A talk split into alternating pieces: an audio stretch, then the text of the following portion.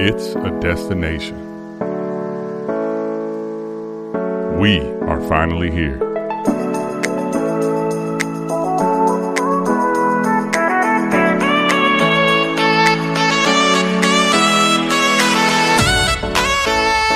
Let's go.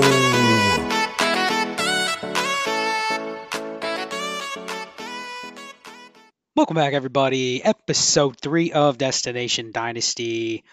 I'm back. We're back for another show, and tonight we're going to get into quarterbacks. I hope everybody has enjoyed the first two shows on running backs and wide receivers, and we had a lot of great discussion this week, especially on the quarterback position.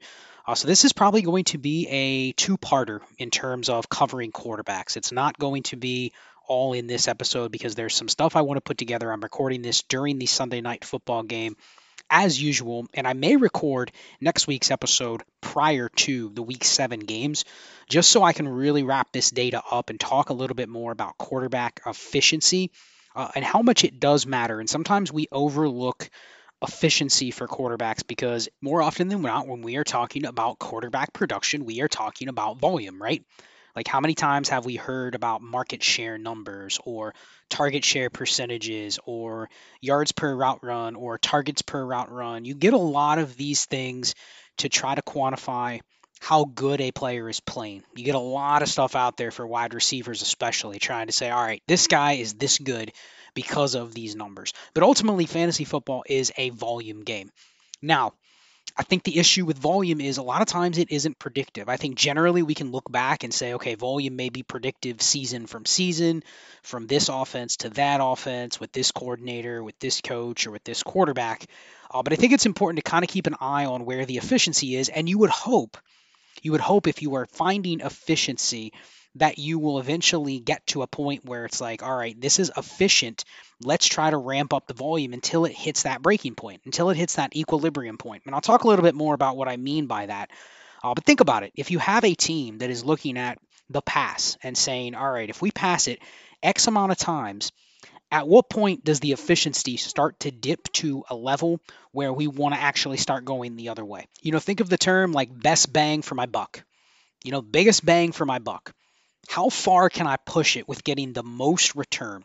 And you kind of look at the pass the same way with quarterbacks. So this is going to be a two-part episode talking about quarterbacks in both episodes. Probably go about 45 minutes on each show. Uh, but we're going to talk a little bit about efficiency versus volume and finding that balance because we try to do the same thing at wide receiver or at running back, but a lot of times we are strictly looking at the volume for those positions because we look at it a little bit differently. You know, for those players, especially wide receivers, like I talked about last week, the wide receivers need to earn the ball. The wide receivers need to earn whatever portion of the offense that their offense is putting out there. They need to earn that target share. That's why we talk so much about market share on last week's show. However, you know, when the piece of the pie is large, but it's a small pie, that's where you start getting into these numbers and you go, well, how much does it really matter?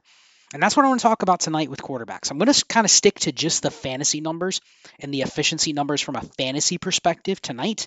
And then on next week's show, I'm going to talk more about like real life NFL numbers. I've kind of come up with my own efficiency model that I'm going to talk about next week. But really, what we're trying to do here is we're trying to forecast what quarterbacks are playing well. And I think you can look at a lot of the NFL metrics to kind of look at this and say, you know, these quarterbacks are playing well, these quarterbacks aren't. You could probably cross reference those with fantasy production and say, all right, this quarterback is producing for fantasy, but he's not playing well from a real life perspective. So where does that balance start to come into play? So you kind of think of it like this you know, you have a quarterback that is playing really, really well, but they're only doing it on a very limited number of pass attempts, right? Now, from perspective of the team, you're going to say, okay, the best play or one of the best plays we can run is letting this quarterback pass. So, how far up can we dial that within the scope of our offense? How high can we dial those pass attempts before we start to lose the efficiency? So, if you think about we're getting X amount of production every time we do this. So think about making widgets. The old example that you see in textbooks back from high school, making widgets. You know, you can make this many widgets per hour by doing it this way but this way you have some sort of inefficiency or some sort of expense. You know, it takes this much time to do it. Now you have this other way, or maybe you have this other method where you can slowly save some time, but you're getting less out of that time that you're spending. So there has to be that equilibrium point where you're going, all right, this is kind of the optimal place to be. And that's what I want to talk a little bit about tonight. So we're going to get into it. We're going to talk about the quarterback production. I have most of this data through week six, except for the teams that have played on Sunday night and Monday night. And we're really going to kind of get into how that's changed the quarterback strategy right now and why you can see a lot of the teams that have these top end quarterbacks right now in fantasy are absolutely dominating. And then you have the teams that have some of the players that are quote unquote overvalued or valued highly at the quarterback position that are not producing. And why most likely those are the teams that are really, really struggling. Then you have kind of the teams that might be competing or might not, but they have some of the like best bang for your buck or the good value quarterbacks if you're looking from like an ADP perspective and kind of where those balance out. So we're going to kind of make this podcast a whole quarterback landscape episode and talk about that over the next few shows as we really start diving into the approach of quarterbacks not only right now approach of quarterbacks on the trade market. It'll be very interesting. Shout out to Dynasty Barry when we get uh, his war data uh, through six weeks. Uh, if you're part of the Destination Devi Discord, if you're part of the Dynasty and Chill Patreon, uh, you do get that war data for free. Uh, and it really kind of does give you an indication of how valuable these quarterbacks within the scope of your fantasy roster. It's very interesting. It'll be cool to cross reference that when we get the week six data to compare that to some of the stuff that I'm going to be talking about tonight. But it's going to give you an idea of, you know, how impactful uh, it is to have these quarterbacks, especially if you're talking about a stock format like a 12 team superflex, start 10. Uh, for this, I'm going to use six point passing touchdowns. So everything I'm going to reference is going to be a six minus two format. Uh, it, it differs a little bit when you start getting into four minus one, four minus two, six minus four. Like there's a bunch of formats uh, that it can slightly change. But for this, I'm going to use six minus two because that is uh, what Barry uses for his war data as well. So it's going to be consistent uh, when we compare those. But we're going to get into kind of the discussion of how impactful those elite quarterbacks are. You know, a lot of people went with the two quarterback builds, you know, trade up for the quarterbacks. You know, what's the strategy if you can trade up and get two of the elite quarterbacks? What's the strategy if you can't? You know, what do you do from there? What happens if you kind of tried to do the same build, but you ended up with one of these lesser quarterbacks that you still had to pay, you know, around three or around four price on, but you're using them as your QB2, uh, and you're kind of struggling because it's one of those guys, and we'll get into some of the names uh, where you are struggling. You're starting that player every week, uh, but really you're getting beat by the teams that are rolling out players that were much lower valued that teams are just kind of getting by for the season. You know, think of somebody like Geno Smith you know, teams are just kind of getting by with Geno Smith, but you know what? You didn't have to pay anything for him. So it's you're really struggling if you have one of these guys such as like Matthew Stafford or Russell Wilson, and you're rolling them out as your quarterbacks, and you're going up against teams that have somebody like Geno Smith. So it's kind of interesting to look at that and how we may be able to navigate the rest of the season. Uh, but also, what this means again, I'm going to always keep tying these into the 2023 rookie picks and how that's going to kind of change our approach next year when we're looking at drafting rookie quarterbacks, how it's going to impact the incoming rookie class. And I'm sure we'll talk a little bit more about the actual quarterbacks that may be coming into the league um, as we go forward on the show. So let's get right into it. So we're going to first start by talking about uh, some numbers, some general numbers through six weeks of the NFL season. What we're trying to get at tonight uh, is looking at efficient quarterbacks from a fantasy football perspective. So, again, these are fantasy numbers. So, efficiency from a fantasy football perspective only. Uh, so, we're going to start by just looking at the number of total pass attempts and the number of total completions uh, that have taken place in the NFL this year. There have been 4,035 completions in the league. There have been 6,289 pass attempts attempted in the league thus far. But again, this is through week six, uh, excluding the Sunday night and Monday night football games. Now, from a fantasy points perspective, and these are fantasy points scored uh, by receivers, running backs, tight ends, other players that could be eligible for scoring PPR points. Uh, thus far this year, there have been 10,056.5 PPR points that have been scored across the entire league. So I'm just giving kind of a sample size uh, of what we're looking at from an overall total perspective. And we'll just start there. And with that, you can obviously calculate what the numbers are just on average throughout the NFL.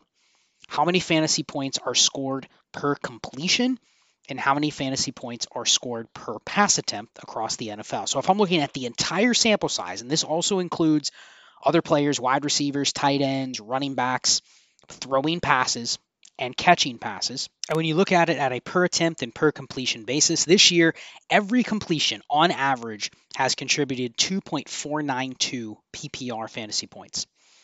Every pass attempt has contributed 1.599 PPR fantasy points. So those are across the entire NFL. So there's obviously some some averages in there that are skewing things. You have backup quarterbacks coming in, throwing passes, skill players throwing passes. But I just want to throw those numbers out. Those are going to be baseline numbers that I'm going to refer to uh, throughout the rest of the episode. So let's start talking about the actual quarterbacks. Again, what we're trying to get through here is trying to determine which quarterbacks are efficient, are the most efficient passers. Then you can line that up with all right, are there going to be situations where we know the volume is going to be high. That's what you want to chase. And sometimes you have to reassess this when we get to the offseason because there's different changes with quarterbacks, there's different changes with offenses, head coaches, offensive coordinators, systems, all of that kind of stuff.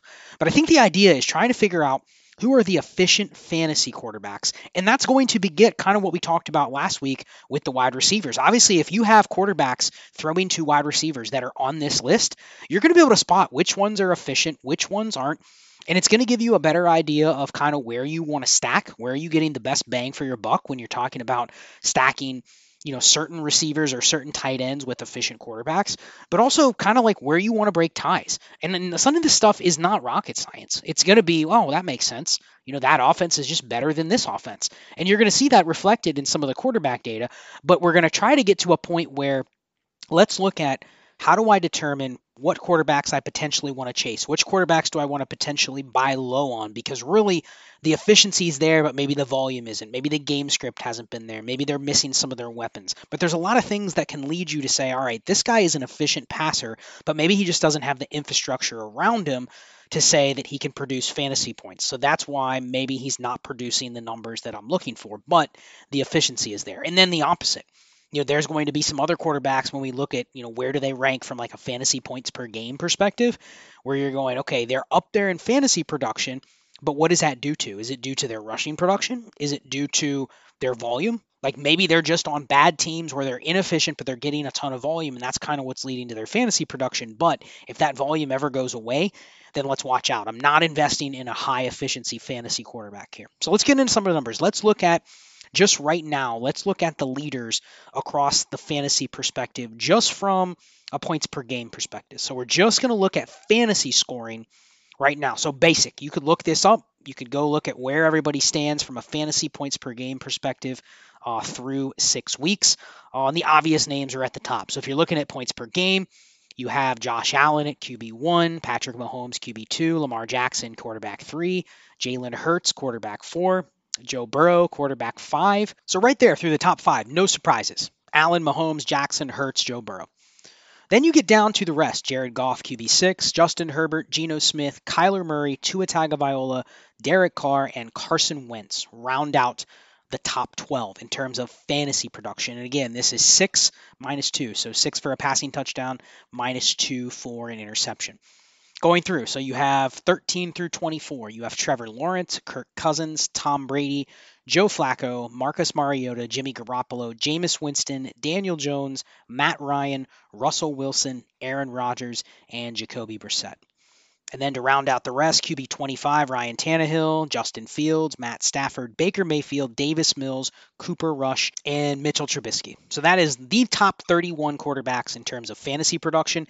And I made it so you have to have at least 100 pass attempts. I filtered out players with less than 100 pass attempts just because I don't think it's a big enough sample size for us to say, all right, you know, let's throw them in there on only 50 pass attempts or such. And then also there's a few guys in here like Joe Flacco that's not a starter anymore, a few guys in here with a smaller sample sample size, somebody like Jameis Winston or Mitch Trubisky, who may not start any longer as long as Kenny Pickett gets healthy. Cooper Rush probably not going to be starting much longer once Dak Prescott comes back. Uh, so obviously there's some players that you can omit or just say, you know, it really doesn't matter where those guys stand. But it's kind of interesting to see once you look at these numbers, you know, it would make sense. You know, actually when you look at a guy like Cooper Rush or Mitch Trubisky or Baker Mayfield, like they're at the basically the very bottom. So they would be where you would expect uh, for guys that don't have jobs anymore. So there you go. That that's the top 31 in terms of fantasy points per game. Now let's start looking a little bit deeper. Let's start looking at, you know, where do they get their points from a fantasy perspective?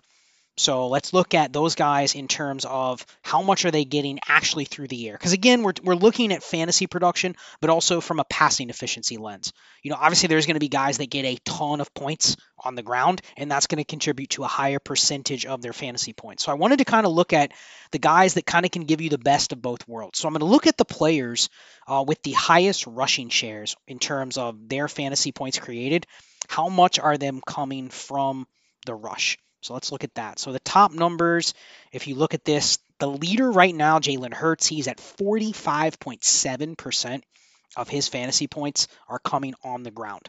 So extremely high. Now, obviously Jalen Hurts is in the top five, and we'll talk a little bit more about that later. But still, Jalen Hurts, a very high percentage of his numbers uh, are coming on the ground. Now, I did not exclude touchdowns. Sometimes rushing touchdowns can really, really sway this. Jalen Hurts has six rushing touchdowns this year, so obviously that is going to be something that's going to weigh heavily into those numbers but I think it's interesting to look at, you know, where these guys are getting their production because obviously you want to be a player that is high in terms of the passing efficiency numbers, but if you're also hitting certain benchmarks, um, I've run these numbers historically, and it's usually about 15% is the cutoff of where I want to see a guy getting like 15% of their fantasy points on the ground.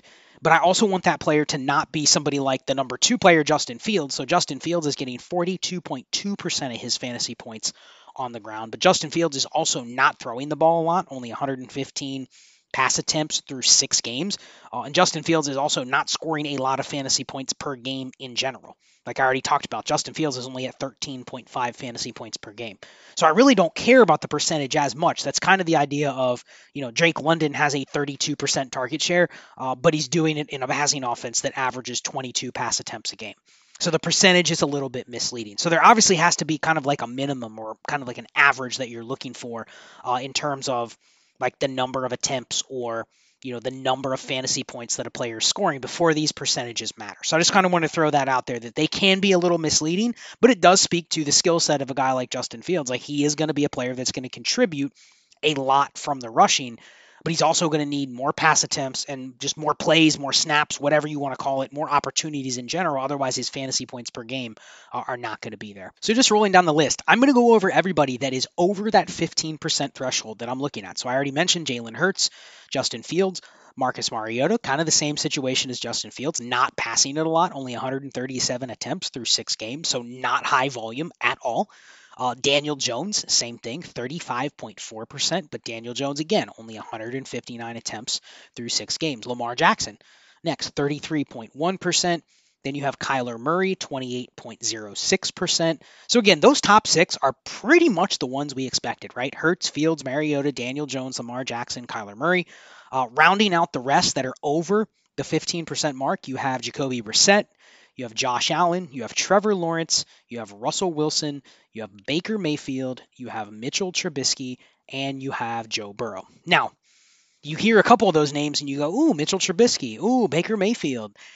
Well, see, they're kind of the same thing as Justin Fields, but at a much lower percentage, but they're also neither not throwing the ball a lot they're not getting a lot on what they're throwing. And so obviously their fantasy production in general is extremely low. I mean, you look at a guy like Baker Mayfield, only 12.5 fantasy points per game.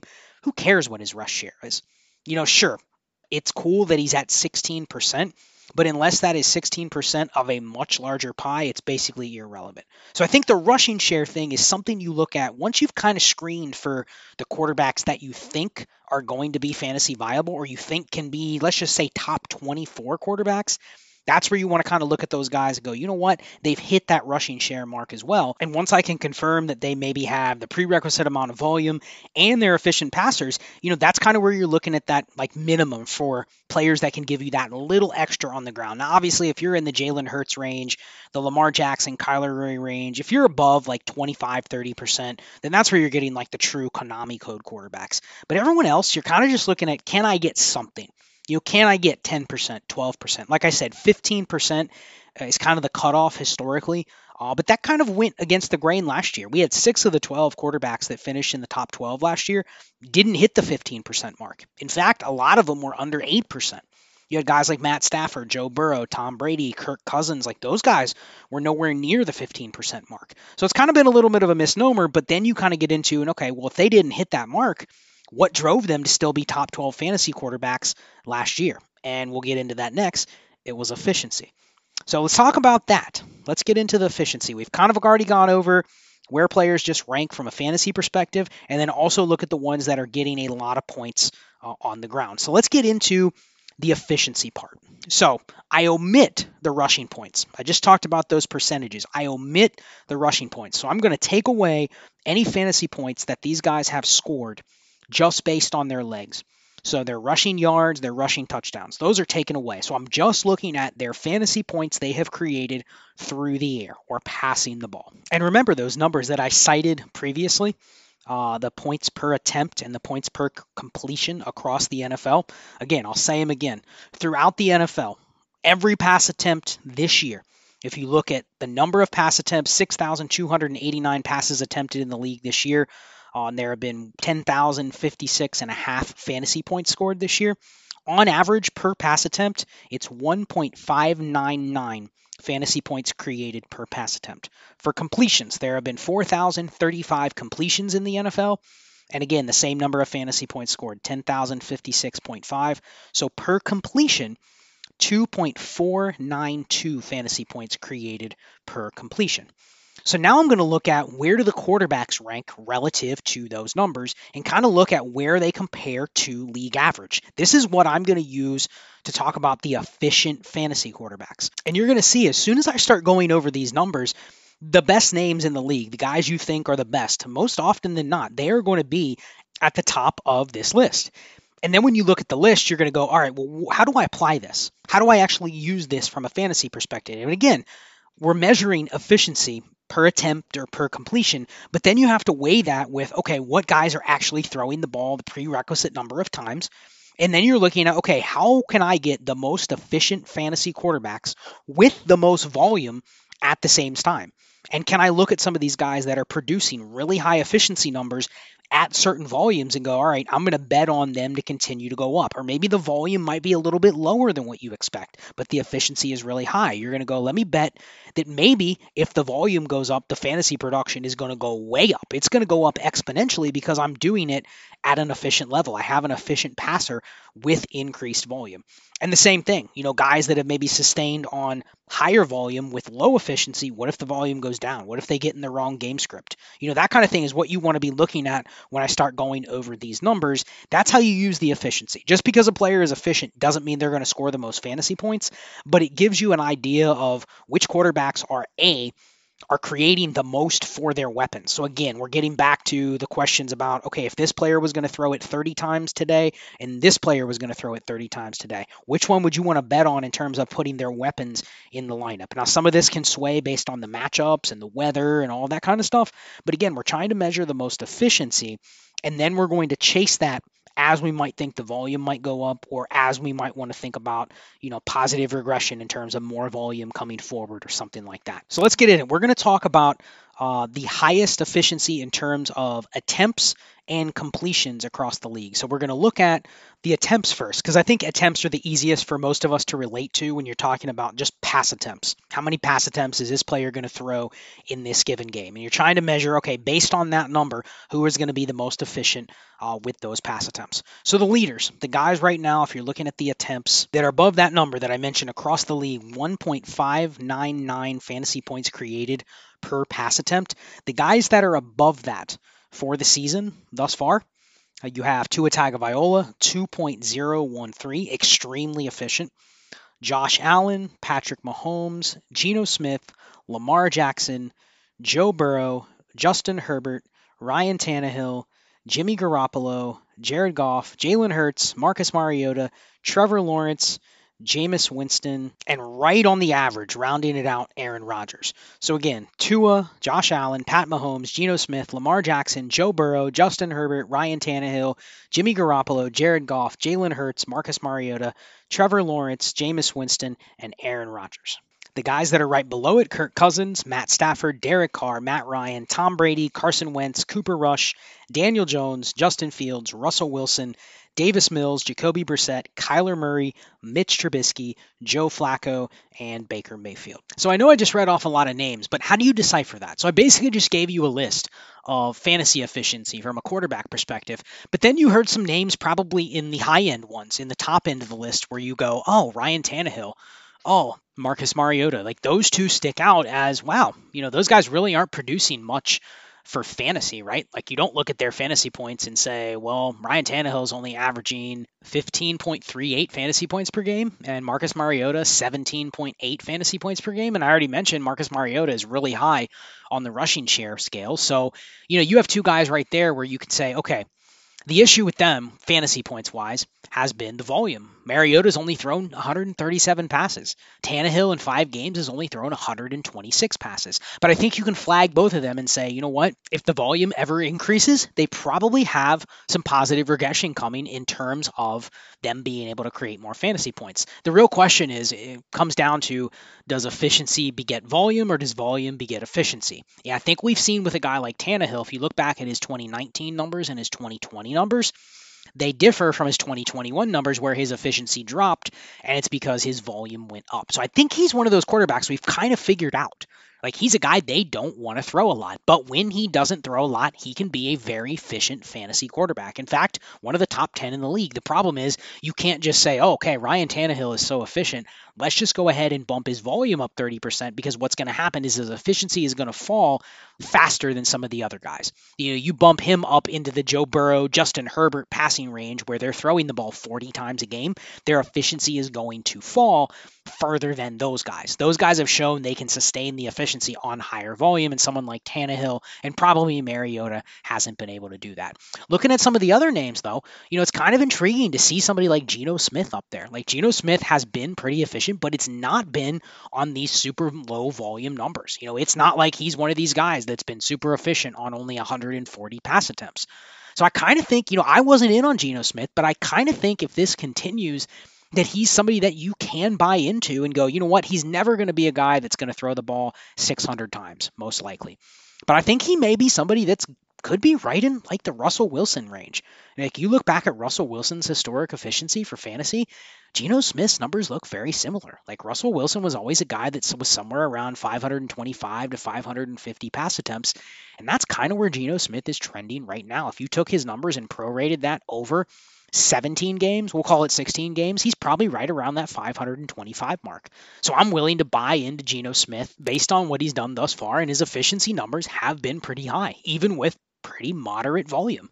So I think he's somebody that you can buy into comfortably. Everybody else, I mean, Tua, I think is somebody that you can buy into. I know we've kind of been a little bit off Tua. I'm definitely scared on Tua just based on, you know, the concussions, based on a lot of the stuff that goes into his value. He feels like a very, very fragile asset, uh, but you can't deny the efficiency. I mean, he's at the very top. And then everybody else below him, Allen, Mahomes, Jackson, Burrow, Herbert, like those are the next five after Geno Smith mixed in there as well. Like those guys are all legit. Those are the best quarterbacks in the league. And their efficiency numbers from a fantasy perspective back it up. The other one that's interesting is Jimmy Garoppolo. He's always scored pretty high when I've run these numbers. He's thrown the ball 29.8 per times per game thus far in his five games. Obviously, one of those games he came in even after Trey Lance uh, had played a little bit. So I think if you can just get 30 attempts a game for Jimmy Garoppolo, he's somebody that I'm willing to buy into. And it's interesting because this is always intersected with the fact that people think Jimmy Garoppolo is a bad NFL quarterback, uh, and he's really not. He makes some boneheaded plays, but from a fantasy perspective, he is an extremely efficient quarterback. Now, it's interesting when you dive into some of these numbers after the year and you look at, you know, the difference between like average depth of target and uh, yards per attempt, and then you correlate that with yards after the catch. Like Garoppolo last year was one of the guys that benefited. He actually benefited the most in the league from yards after the catch. But who cares? You know, he's on San Francisco. He has Brandon Aiyuk. He has Deebo Samuel. He has George Kittle. So that's going to be encompassed in the efficiency numbers that you're talking about uh, from a Jimmy G passing efficiency standpoint. So you have to count that in that he's the quarterback uh, that's going to be throwing to those guys. Now that's interesting because you really kind of want to have the San Francisco quarterback if they have those weapons. Uh, so I think that's another reason why you can say, you know what, I'm willing to kind of buy back into Trey Lance just for one more you know, rodeo next year when he takes the job back over. Uh, this is the second straight year. I bet you if we look at the YAC numbers uh, for the weapons, that San Francisco is another situation that's really, really benefiting the quarterback uh, in that regard. But it's interesting that Garoppolo is up there. Uh, Jared Goff, same thing. You know, I've always kind of shit on Jared Goff, but you know what? Jared Goff this year, he's not quite Geno Smith, and he had that dud against the Patriots. Uh, but thus far, I think you can buy into Jared Goff. I think him and Jimmy G are very similar. Uh, we kind of know what they are from an NFL perspective, but from a fantasy perspective, I'm kind of okay based on what we see right now to continue to buy into them uh, for the rest of the season. And then it's good to see somebody like Jalen Hurts up here. Obviously, the questions with Jalen Hurts were exactly this passing efficiency, right? And so at least he's in the range where you're like, he doesn't need to be in the top two or three of the league. This just kind of speaks to how much better Lamar Jackson is than somebody like Jalen Hurts. Like Lamar Jackson is up there in terms of passing efficiency with the elite names, but he's also posting a ridiculous like 33% rushing share. So that's why everyone will say like Lamar Jackson has the chance to actually break fantasy more than anybody else. And it's true. Uh, and these numbers back it up. But Jalen Hurts, it's nice to see him up in that range. And then the, the other one that kind of surprises me uh, is Jameis Winston. He's kind of right around the baseline, uh, but it's very interesting to see him there because historically he's right in this range. He's really no different here than what he's been in the past. He was a little bit higher in a small sample size last year. Uh, but again, I'm okay buying into Jameis Winston. Again, like he's probably not any different than Jimmy Garoppolo or Jared Goff. And I'm pretty confident that those guys are going to get shots again. So, yes, they feel a little bit queasy to have those types in Dynasty. Ryan Tannehill, Jimmy Garoppolo, Jared Goff, Jameis Winston. But if they continue down this pace, I'm comfortable with them for fantasy. But I'm also kind of comfortable rolling with those guys into the offseason. You know, that's going to be one of the big themes as you start looking at what jobs are going to open up, what quarterbacks are going to go where. Uh, and they're a little shaky when you start getting to those names. But if you look at those four, um, I think I'm kind of willing to place my chips down on betting for them going forward uh, for fantasy as long as they have starting jobs. And I think these numbers will kind of support that they should be able to get another starting job after this year. Now let's go into the bottom end guys, the guys that are right around the baseline and then below it. So Aaron Rodgers, interesting at the baseline. Aaron Rodgers was at 1.6 fantasy points created per attempt, literally league average. Now this is shocking to me. Last year, Aaron Rodgers uh, was the best in the league. He's been the best in the league the last couple years that I've measured this. Last year, he blew everybody away. I mean, Joe Burrow was number two last year. He was extremely good. Aaron Rodgers was like 20% better. And it's just amazing to see how far he has fallen. And I don't know if that's his weapons. Um, you know, he's thrown the ball 209 times, so it's not like this is a you know super super large sample size, but it's not small. You know, he's kind of right around, if you look at the numbers, right around 35 pass attempts per game. His efficiency is just lower.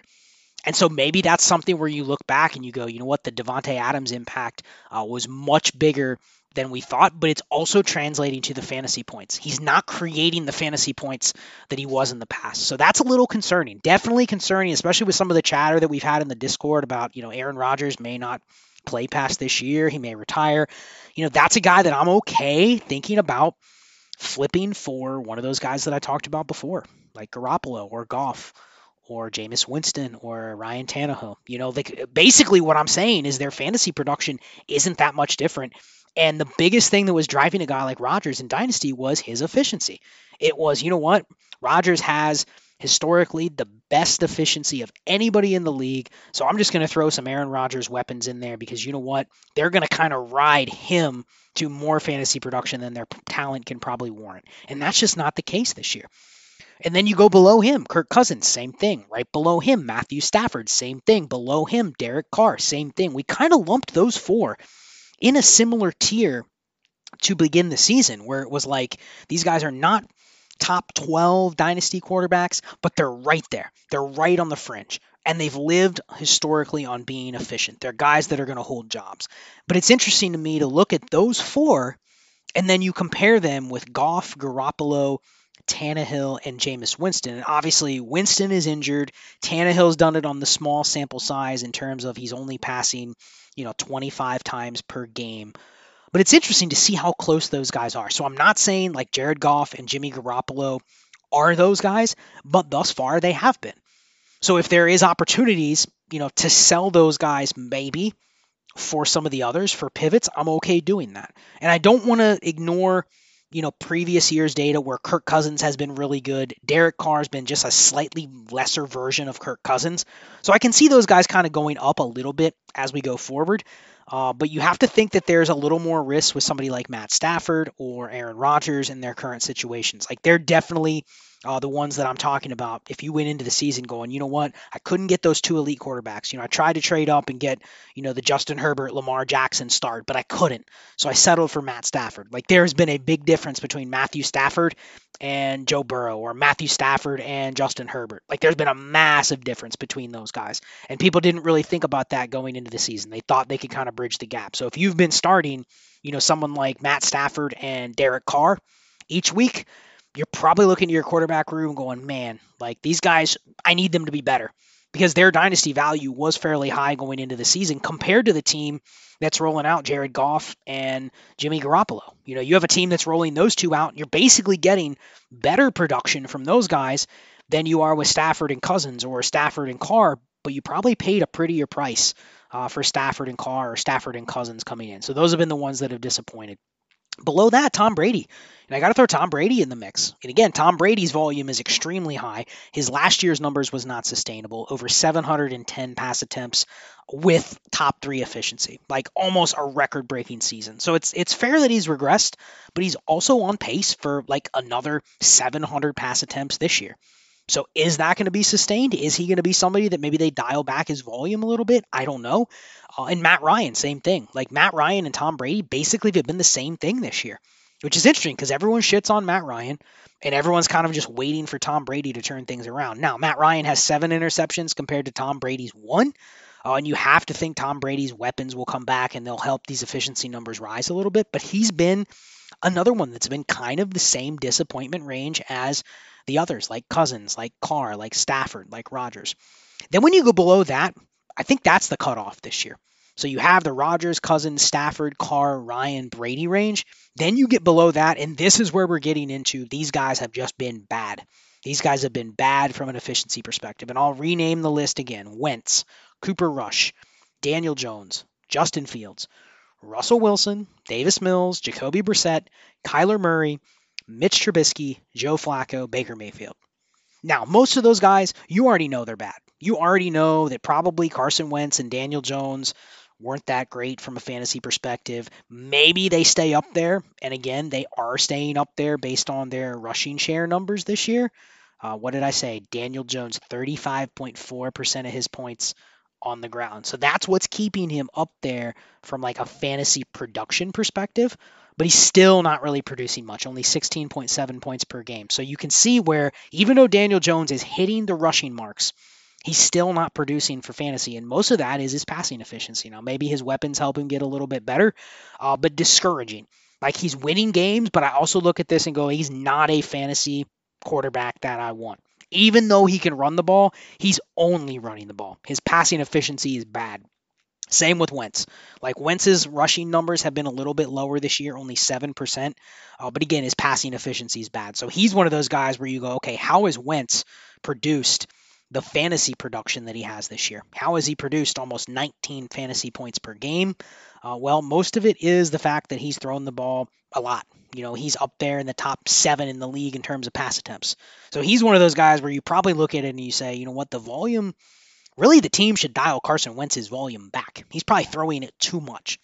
And so I, I would kind of look at him as being a sell candidate. Not that you can sell him for much in Dynasty, but he's on the bad list. Uh, Justin Fields, we already know that. The other ones, Trubisky, Flacco, Baker Mayfield, Davis Mills. I mean, those guys all suck. So there really isn't any any mystery to those. There's no reason to buy any of those guys. Like this is the list. That group is all the ones of, of guys that aren't going to be starters anymore. Mayfield's not a starter. Flacco's not a starter. Trubisky's not a starter. Brissett, Davis Mills, those guys are going to be gone soon. Cooper Rush gone soon. So it's basically all the ones you go we don't value at all. The names I want to talk about here: Russell Wilson, Kyler Murray. Now, Kyler Murray has still helped in fantasy because of the rushing, right? Like Kyler Murray with the 28% rushing share, that has helped you. That is why he's currently scoring 21 points per game. And I think you can accept this passing efficiency from Kyler Murray if he's going to give you those rushing numbers. Here's the thing if he's going to give you those rushing numbers, but his passing efficiency is going to be here, fourth to the bottom, this is what needs to come up if you want him to get back to that guy that could be a league winner.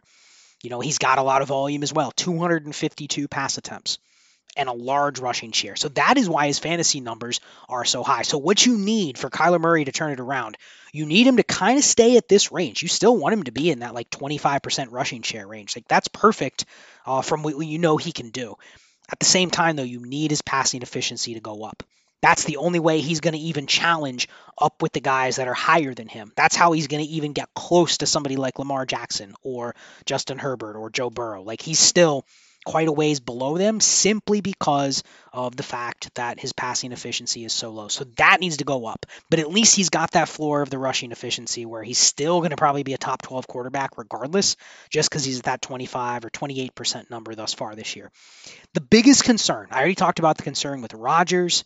Cousins, Stafford, Carr, but at least those guys are right around like league average. Like you could accept league average, maybe a little bit better because it's a small sample size, right? We are only six games in. The biggest concern, and this didn't really shock me, and it's not going to shock most people, uh, is Russell Wilson. And this is the one I want to look up most uh, with the war on Russell Wilson. When we get Barry's war numbers, you know, it feels like if you've had Russell Wilson, you've started him every week, and you're not getting much on the ground. Like you're only getting 16% rush share uh, on the ground, which isn't terrible, but it isn't Kyler Murray range, right? And you're getting extremely bad passing efficiency. You're getting passing efficiency uh, that is seventh to the bottom in the league. So that needs to come up. And this is more concerning than Aaron Rodgers because Russell Wilson used to live on the passing efficiency. He's always been a guy that's lived on the passing efficiency basically for his whole career.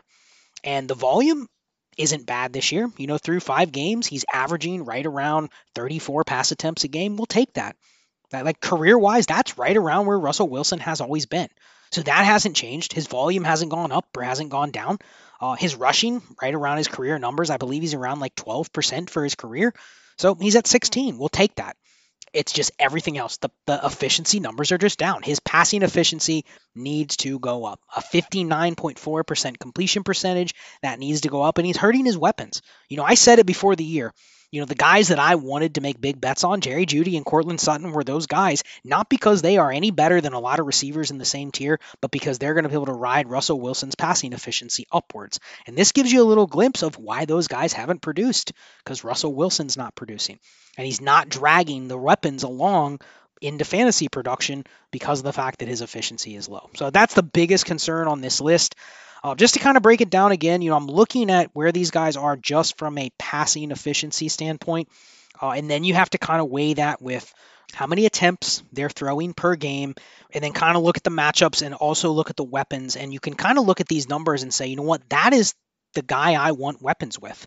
So to kind of translate this, and I'm not going to go through the completion numbers because a lot of them are very similar you know, really just looking at completions in the same way that we're looking at attempts. I think attempts is more translatable from a fantasy perspective. Uh, but here's the takeaway. Obviously, there's some guys on here that I've said I'm a little wary of, you know, like Rodgers, Cousins, Stafford, Carr, Ryan, Brady. Like, I think they can go either way. Definitely worried about Russell Wilson. Buying into any of those guys at the top you know, can you get your hands on Allen, Mahomes, Lamar Jackson, Joe Burrow, Justin Herbert? Can you get your hands on those guys? Can you get your hands on Tua? I've never been a Tua guy, but these numbers say, you know what? You should be buying him at his current price. You should probably be doubling down and buying Tua at his current price. You know, is Tua in the same tier as those other guys? No. Uh, Tua doesn't have the rushing share numbers either. Like Tua gives you basically zero on the ground, which is a little bit concerning you know, obviously want to buy the guys with the high efficiency, but also giving you the rushing share numbers. So, for instance, like Geno Smith's at 14% rushing share. I'll take it. Joe Burrow, 15% rushing share. We don't need Joe Burrow to run a lot, but if he's running at about that pace, he's going to be great for fantasy. I mean, he's QB5 right now. That's basically what you would expect Joe Burrow to do. He's not going to be in the range probably with Mahomes or Josh Allen, but he's going to be right there. Like outside of the top three or four guys, he's going to be right there. I think he's been exactly what you paid for if you paid like a top five or top six fantasy price for him or dynasty startup price for Joe Burrow.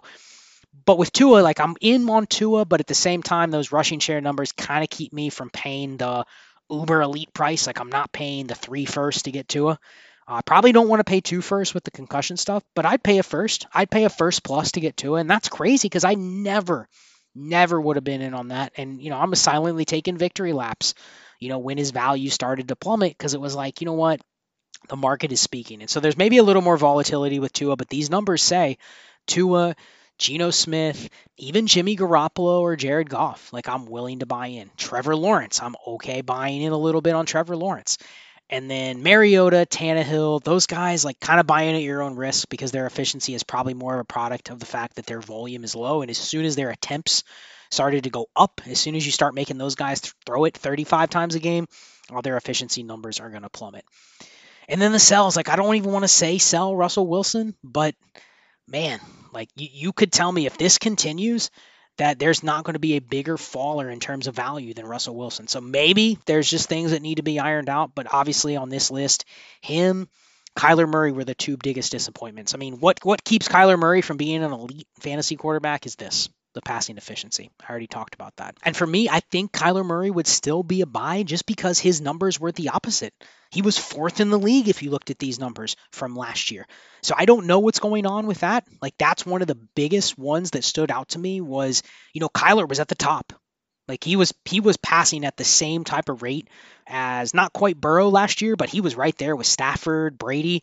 You're going, wow, if Kyler does that, that's a guy I want more of. So I'm kind of still in on Kyler, but these are a little bit concerning, uh, at least in terms of his passing efficiency this year. So I don't know if it's a broken offense or what, uh, but that's a guy probably overvalued at his price. But at the same time, you know, one thing we always say is if you can get your hands on a guy like Kyler Murray and just bet that the efficiency comes back like it did last year, uh, I guess I'd still be okay paying that three first price. But I think right now with what we're seeing, the gap between him uh, and these other guys, like like I would take Joe Burrow over Kyler Murray. And that that's I think a hot take for a lot of people. A lot of people would say, you know what, I'd probably take Kyler over Burrow for the upside. But here's the thing, you're you're seeing the upside of why you would take Kyler over Burrow right now. You know, Kyler has the massive rushing share production, but his passing efficiency is just so bad that he's not even able to really get close from a fantasy points per game perspective because of it. So that needs to come back for him to be in that range. Otherwise, you're going to go, I'm going to take Burrow over Kyler Murray. I'm going to take Justin Herbert over Kyler Murray. It's not even going to be close. And obviously, Jalen Hurts, like Jalen Hurts over Kyler Murray. So, you know, that's my takeaway. I know this was a lot of data. Um, I think we're going to next week talk about the efficiency from like an NFL perspective. So we're going to start talking about some other efficiency metrics that are not fantasy production. Uh, but I think the interesting part about this is, you know, this can be, and I guess that's the question I want to pose to everybody out there because I've had some people kind of challenge me when I talk about passing efficiency, but we're talking about it from two different frames of reference here. We're talking about like NFL passing efficiency and we're talking about fantasy efficiency. And I think they can be one and the same. A lot of them are going to cross reference and they're going to be the same names.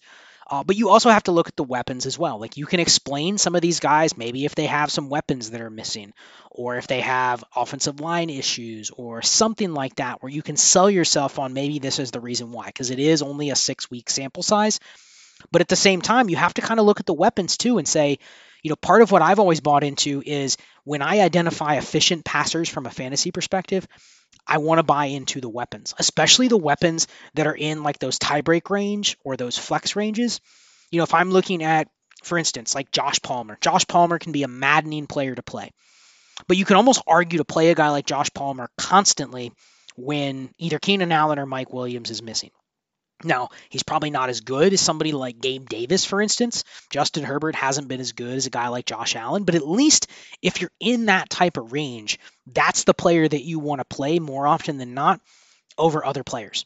Even with maybe the volume being lower for a guy like Josh Palmer than somebody that's on Washington or somebody that's on the Texans or the Steelers.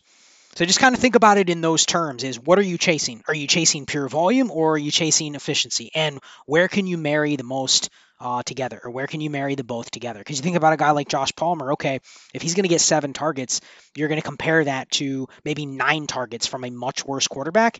This data says I probably want to go with the seven targets because of where he's getting the ball from or who he's getting the ball from. So that's kind of how I think about this from a fantasy perspective. And when you get into stacks, you know, I aggressively want to try to be stacking. And here's the strategy part of the show I would aggressively want to be stacking players in these flex ranges. So think of Josh Palmer, think of Tyler Boyd, think of Marquez Valdes-Scantling, think of Devin Duvernay, those types. I want to be able to stack those guys on the times when I would ever need to play them. Now, that doesn't mean you play him every week. That doesn't mean you throw Tyler Boyd into your flex every single week. But I think there's merit to say on teams where you have Joe Burrow, it would make sense to go even just make neutral trades. Like literally, go trade Josh Palmer for Tyler Boyd on a team where you have Joe Burrow because you're chasing the potential where if I ever need to play Tyler Boyd, I'm in a situation where that type of player can be elevated by the efficiency of their quarterback that's kind of how I think about this efficiency stuff. Next week, we're going to look at things from an NFL perspective, um, get into some NFL efficiency metrics for quarterbacks. Uh, definitely want to talk about uh, Dynasty Barry's WAR data. I want to see kind of where it lines up, the, the WAR data, along with how this quarterback fantasy efficiency lines up. It's going to be interesting to talk about that. Uh, and again, it comes down to if you built your teams around two of those elite quarterbacks. I mean, if you're just talking about, let's say I started a team with Josh Allen, Joe Burrow if you just started those guys every week, you really, as long as you just have kind of like league average at the other spots, and we talked about like where those benchmarks were last week and the week before on the running back and wide receiver episodes, you really kind of feel like you could just throw out league average uh, and get by if you had those two guys at your quarterback spots. Even more so if you were able to stack within those ranges. You know, did you have the ability to stack somebody like Gabe Davis with Josh Allen? Did you have the ability to stack somebody like Josh Palmer with Justin Herbert or Gerald Everett with Justin Herbert. Now you're going to take some duds, but I think the idea being is where is the best bang for my buck from a weekly standpoint. And so the takeaway is like if you're stacking, if you're looking at those types of builds, it really doesn't make sense to stack on these lower ends either. Like that's another takeaway. It really doesn't make sense to stack a guy like Carson Wentz with Terry McLaurin right? Because you probably don't want to be starting Carson Wentz to begin with. But if you do, you're probably starting Carson Wentz for, you know, basically like a high volume outlier game from him. But I don't really want to bank on him being able to carry his weapons because his efficiency is low. You, you don't want to bank on efficiency where, okay, his efficiency is terrible, but I know he's going to throw the ball 50 times. And I think a lot of times we chase that. We chase volume, but we ignore the quality component that goes along with it. Uh, and that's where you kind of get into the nuances of where you want to stack and what offenses you want to attack. So hopefully I gave you a lot of data. I know I just kind of rambled uh, and talked a little bit about like how I view the efficiency from a fantasy perspective. Um, I didn't really have time to get into like team building, but it just kind of feels like if you built teams around some of these guys that are on the bottom, right? If you've been starting Kyler Murray or Russell Wilson every week, like you're probably struggling. I have a couple teams that have that combo, Kyler Murray and Russell Wilson, and they're struggling. Like they're right around 500. They're not probably giving me that war that wins above replacement relative to what I had to spend. Like when we're measuring war, we're kind of just measuring the impact of all those players. We're not measuring the impact of those players at their cost. You know, you might have done a startup draft and you traded back up to get Russell Wilson at the end of the first, early second round of the startup, and you started with Kyler Murray and Russell Wilson. That team's probably feeling the pain right now. Vice versa, if you traded up and you have Josh Allen and Justin Herbert or Josh Allen and Lamar Jackson, like there's very little you can do to not be winning. Especially when you're talking about a league with like 10 or 11 starters. Like that's such a massive advantage above the rest of the field you know, it's almost like if you when we when we look at the WAR number and Barry posts the, the stacks and you kind of look at quarterback combos. Another thing that would be cool is to look at quarterback combos and the WAR for quarterback combos. Like, how do you even make up that WAR with receivers or with running backs? Like, it's so random. I mean, look at the running back episode that I did in week one and where a lot of those spike weeks are coming from relative to the prices that running backs cost on the open market, it's just not worth it. It's almost impossible to beat the team that has that tandem. So then you get into ideas of, and we'll talk about that this week in the Discord. How do you upgrade to these quarterbacks? How do you get them? What is the cost that's too much? And that's what I'll leave everybody with uh, for the rest of the week. How do you get these quarterbacks? You know, what is the advantage? How much is too much to pay? How much is too much to pay when you're throwing in a guy like Justin Jefferson or Ja'Marr Chase or Breece Hall or Kyle Pitts? You know, how much is too much to pay on top of a couple extra picks? And when you really look at the war data, you're going to go, man, like it, there really isn't too much to pay. So my takeaway is going to be, you know, how many teams can I upgrade to these quarterbacks in season? How many teams can I make those trades and upgrade to those quarterbacks? What is it going to cost me? Future picks, skill players. But I bet when we get the war data and we start looking more into this efficiency, like this is the key. Now, is it going to stay the key going forward? I don't know. Uh, it's going to be very interesting to see what the quarterbacks look like coming into this draft. Because uh, another thing is it it's really hard to get to like the Justin Herbert level. Like it's not that hard, I don't think, to get to the Matt Stafford, Kirk Cousins, Derek Carr level. Like a lot of guys that make it and aren't busts are going to probably get somewhere close to that range. But to take that next step, it's really, really difficult. We wonder is that what you want to chase with your rookie picks? Do you want to bank on rookie quarterbacks being able to get uh, to this high end range? So that'll be interesting to talk about. I'll definitely want to look at the war data when we get it and talk a little bit more about like real life quarterback efficiency next week. And maybe look at the guys that are efficient for fantasy, but aren't so efficient in real life. Like I think that'll be another cool takeaway. Like I love Joe Burrow. Joe Burrow is my favorite quarterback in the league. Everyone knows I'm a Bengals fan, but you know what? If you look at Joe Burrow's fantasy efficiency compared to his NFL efficiency, there's probably a little bit of a bigger gap compared to him than some of the other elite guys. And I think that's why people go, you know, he's not in the same tier as Mahomes or Allen or even Lamar Jackson. And I think when you kind of measure those two together and you go, okay, Burrow is an elite fantasy efficiency quarterback, but he's just kind of an above average NFL efficiency quarterback, what does that kind of tell you? Kind of tells you that maybe you're looking at the weapons are dragging him a little bit more than some other players that are on other teams. So that'll be something cool to look at is kind of cross reference where these guys rank from a fantasy perspective versus a real NFL perspective. That that's definitely will be my hypothesis on Tua. That Tua probably presents way better in these numbers than real life. Uh, but we'll see. We'll get into some of those numbers. And obviously, Tua has only played a very, very small sample size. So maybe it's a little too early to judge on a guy like him. But that's what we'll talk about next week.